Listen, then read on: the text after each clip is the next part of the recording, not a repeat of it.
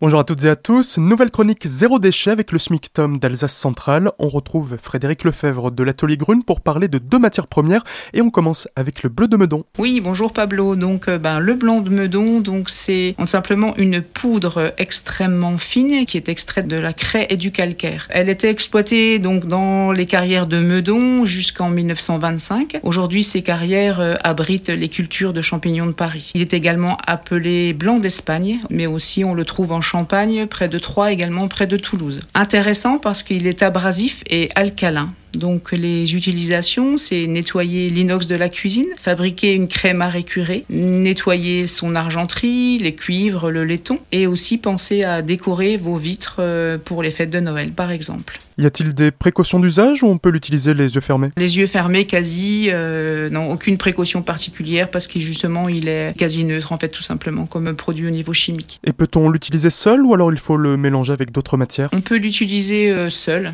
c'est vraiment cette fois-ci une matière vraiment qui est noble, qu'on peut utiliser seule. On peut évidemment après recherche utiliser dans certaines poudres, par exemple ce qu'on appelle la pierre blanche ou la pierre d'argent. Donc ça en effet, ça fait partie d'un des ingrédients. Et ensuite, nous parlons à présent de la terre de Sommières. Donc qu'est-ce que la terre de Sommières déjà ? Alors la terre de Sommières, c'est une argile en fait qu'on appelle smectique, comme le fameux smecta. Donc c'est ultra fin, elle peut absorber jusqu'à 80% de son poids en eau. Cette capacité vient du fait qu'elle est composée de feuilles qui peuvent s'écarter facilement. Donc la carrière de Sommières étant épuisée désormais, elle est extraite maintenant dans le bassin méditerranéen, principalement au Maroc. Et quelles sont les principales utilisations de la terre de Sommières ? Alors la terre de Sommières, c'est le détachant spécial gras et également désodorisant. Donc plus pour laver un tablier ou des vêtements après avoir mis du gras en cuisinant ? Alors oui et non, on peut l'utiliser évidemment en amont mais également en aval. Elle va par exemple enlever les taches de graisse sur les textiles, sur le cuir, enlever également les taches d'huile sur la pierre, sur un parquet, aider également au lavage des mains des bricoleurs et des mécaniciens à sec, donc vraiment très intéressante également. Toutefois attention, il y a des précautions